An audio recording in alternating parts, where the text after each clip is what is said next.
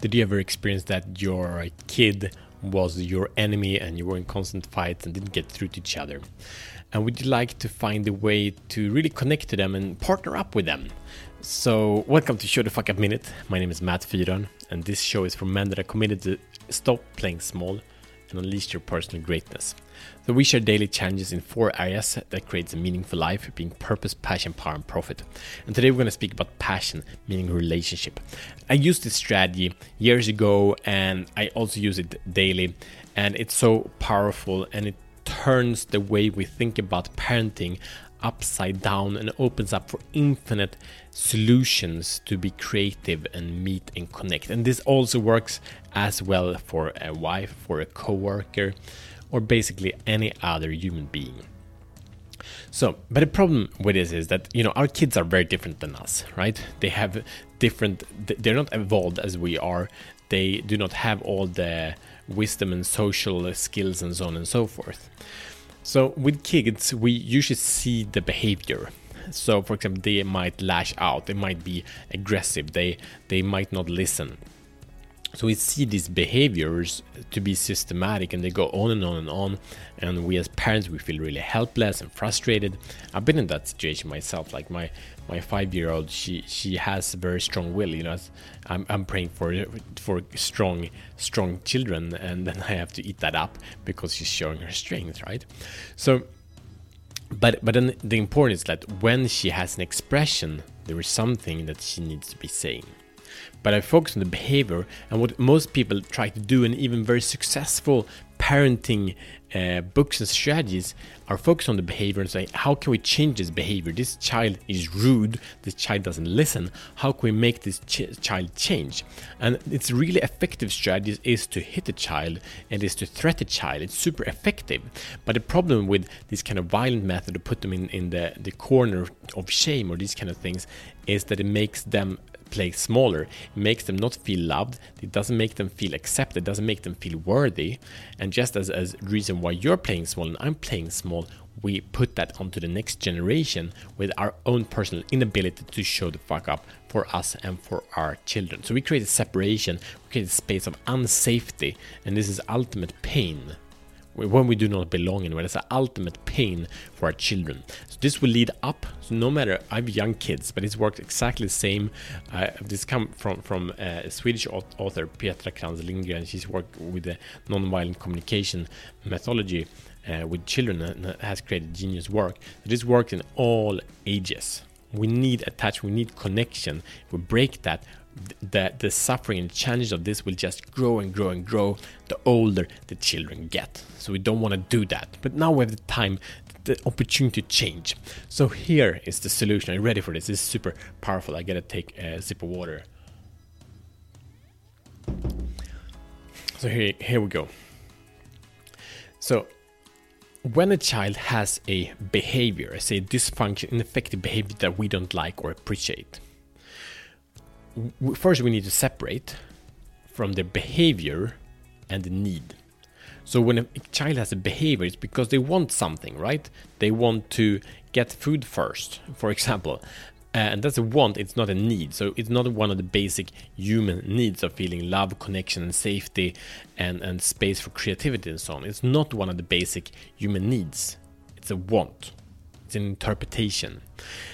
So we, we, we do not need to satisfy our children's um, wants, but we need to help them to satisfy their needs. And they're usually quite ineffective at that because they're not very old, right? So when we have a, a, a need, on top of that, we have a strategy, and that is the want. So, okay, it can be a child um, wants to feel seen and heard, wants to feel appreciated. And the strategy for that is to scream. That is a strategy. It will make as loud sound as until one of the parents scream back.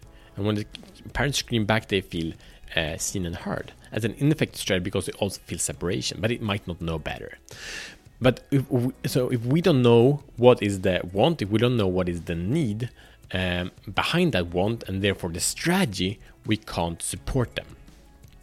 So the the point here is the solution is uh, behind all action there is a need. So identify that need and be curious and be creative to find new strategies that can satisfy everyone's uh, needs of the family, of the group of people, so everyone can live a life without compromise. This is super powerful.